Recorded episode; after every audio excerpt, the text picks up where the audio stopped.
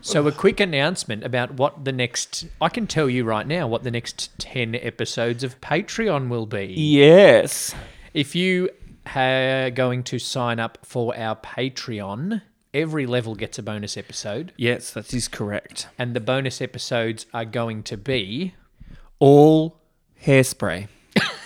No, they're going to be our top five movies each. Yep.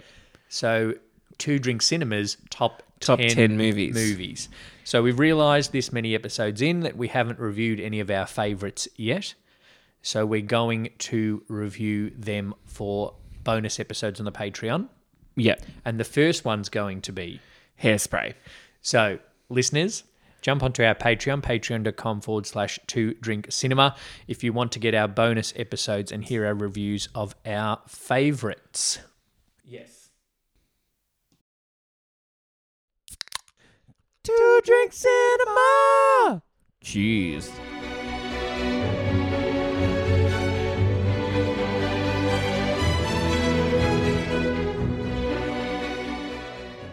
Thank you for joining me again, Brett. Thank you for being here, Lee. Ah, you're welcome. I said that like you're a guest. You're not. We're the We are. podcast. You are in my house. Um, so we're both here. Uh, you are joining. Brett is joining me in microphone form. I am joining Brett in his house.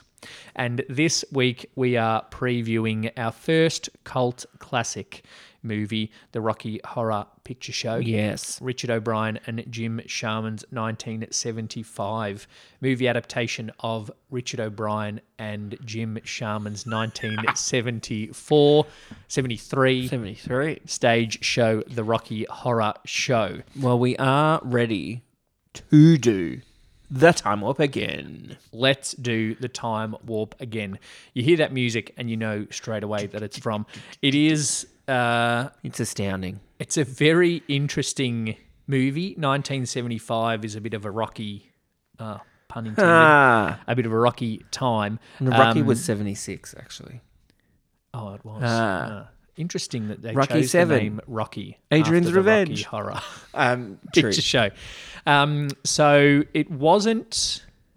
This is one of the things I think that makes it a cult classic and not a classic is that cinema critics at the f- start Mm-hmm. were not fans. No. theatre critics were on board with it, Yeah. but cinema critics not so. And I don't think there really was cinema like this before.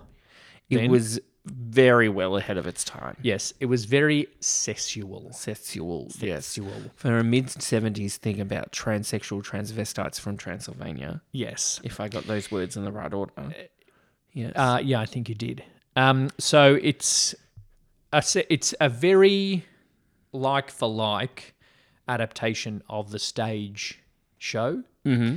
uh, and that's because the creative team essentially went straight across. Richard O'Brien wrote it while he was bored as an out of work actor nice. uh, in London, looking for jobs on the West End, and then he met Jim Sharman, who is Australian No. who had become quite popular because he had directed uh, a West End production of Godspell.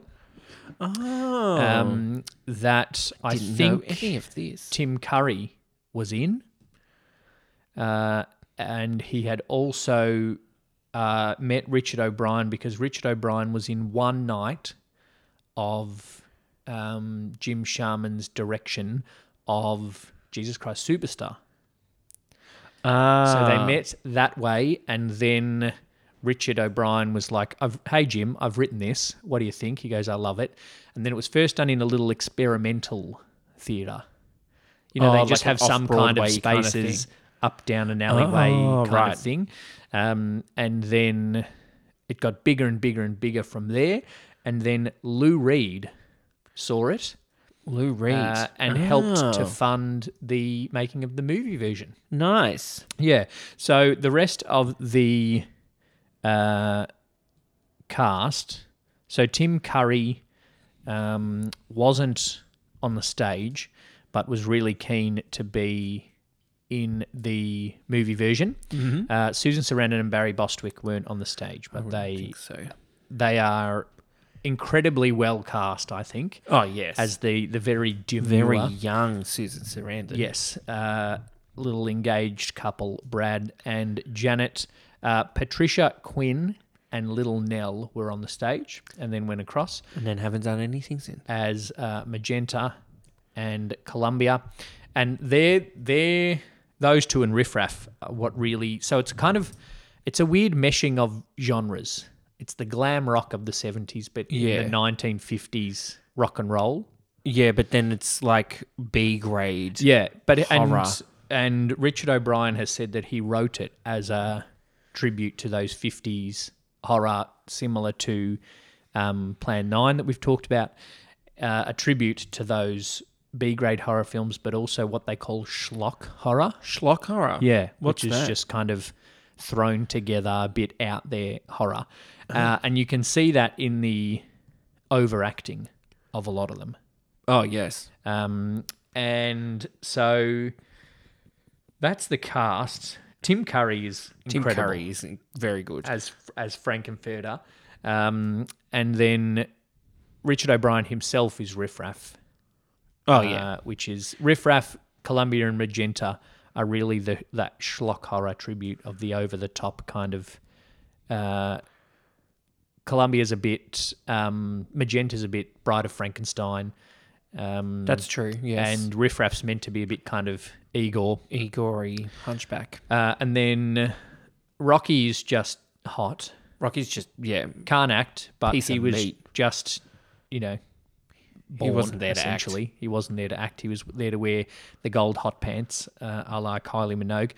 And then That's where she got her inspiration. yeah, the other casting that I like is Eddie Meatloaf. Oh, very good. Yeah. And you think, you look and you go, oh, well, that's just Meatloaf. yeah. and you like think, oh, no one else. That's it has to have been always have been Meatloaf. But He wasn't on the stage in London, no. but he was on the he got the casting gig for the Broadway production because of everyone that auditioned. This is the story of everyone that auditioned. He was the only one that could get all of the words to whatever happened to Saturday Hoppertootie, night yeah. and Hot Patootie in the right in in rhythm. Yeah.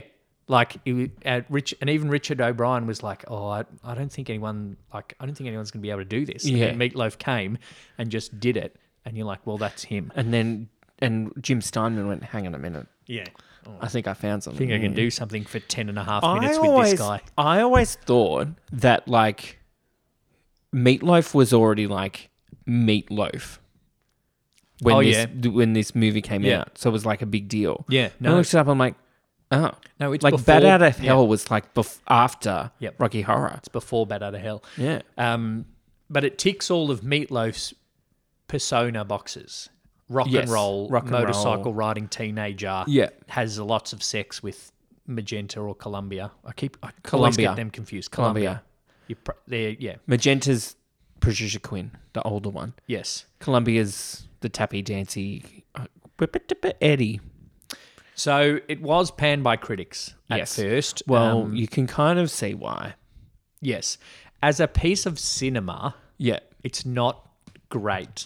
especially in the 70s which is when hollywood kind of went like no we're going to be serious now Yeah, was that's when the movies kind of went a bit kind of, they got they got t- started to take themselves a bit too seriously in the 70s Oh, the cinema, like the Oh, the theater, theatre. Oh. like the theater and all about Eve. Um, but also, but as well as that, it was too sexual for its time. But also, the production values aren't super high. no Some of the acting, although it's meant to be that overacted thing, some of the acting is not great.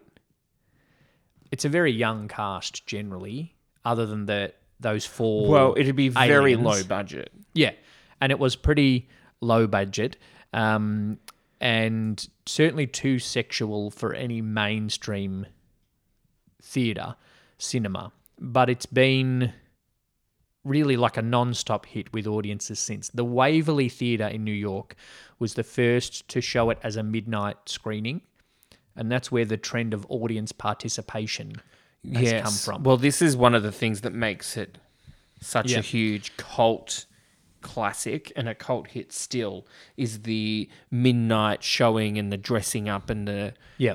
throwing things at the screen. Yeah, you throw take toast at the screen props. at one point, when they oh, let's have a toast and you throw and you toast, throw at the toast screen. at the screen. and then there's a thing. It's like and then it gets a bit panto. You answer back, and yeah, But then they also have showings um, that are like shadow casting.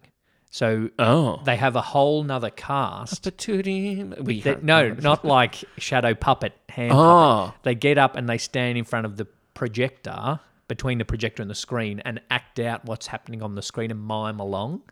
All people dressed up. Oh, you know what I've seen Yeah. that in What? the original Fame movie, which I watched recently for some reason. Okay. yeah, like the dorky kids that are at the Fame school. Yep. One's like this Theatre nerd. yeah, one's a you know, like a rough thingy New Yorker, and Yeah. the other one's like sheltered and blah, blah, blah. and he's like, let's go to this show, Yeah. and that's one of the things. Yeah. So that's Right. Um, that's one of the things, and it's. I think Shadow also puppets. the midnight screening, and I think Richard O'Brien's said it himself, is that he's quite proud of how the movie at the time appealed to those people that didn't really have something that they identified with. Yes. Uh, and then that kind of came along after, and Richard O'Brien said after that um, that he really got into punk rock because that enabled him again to give him have an identity. Um, so it's all of that that's made it, and it actually still plays at the Waverly Theatre in New York. It's the longest running crazy. cinematic release of any movie ever. I just looked this up. Yes. The budget is estimated Yep. 1.2 million. That's a decent size for that time. I don't know. was filmed in the UK, and all the externals was filmed as a um, all the externals and a lot of the bigger interiors filmed in an actual mansion north of London that belonged to an old horror studio. Oh, So some of the set pieces in the movie, as an even further tribute of the uh, to those horror films, features some set pieces from the horror, Mm. and s- still big set pieces. You can see like the staging, very simple direction in that it's Yeah. like here's the lab. And it's a big set piece that you would have seen on a stage. Yeah. And here's the theatre at the end, and it's big. Um, so it's quite well translated from one to the other. So, as much as it's not uh, a great piece of cinema, I think it's a great piece of entertainment. Yes, the it songs is. work really Yeah. well. Keep an eye out. This is what I want to do in these little preview. Keep an episodes. eye Keep an eye out. 13 minutes 14. No, no. Keep an eye out for the differences in the songs. So the songs, a- as a proper musical should, the songs match their characters really well. Yes. Like the first song, Brad, Damn It Janet, is a very nice song. and like the worst thing in it is, Damn It. Yeah. Yeah. That's the worst thing that Brad could possibly say. But then the first song that Frankenfurter sings Yeah. is like uh, sweet transvestite, uh, and everything's going nuts, and he's there in all of his gear. So there, yeah, have a look at how well the songs match the characters, and then also how the songs for the characters change as the story goes along, and Brad and Jadet's characters develop. It is a cult classic. It's one I'm looking forward to watching over the weekend Yes. so that we can review it on Tuesday. Uh, thank you for listening. Watch Rocky Horror over this weekend again. Yes. If you haven't already recently, before we review it on Tuesday. Thank you, Brett. No worries. Thank you, Lee.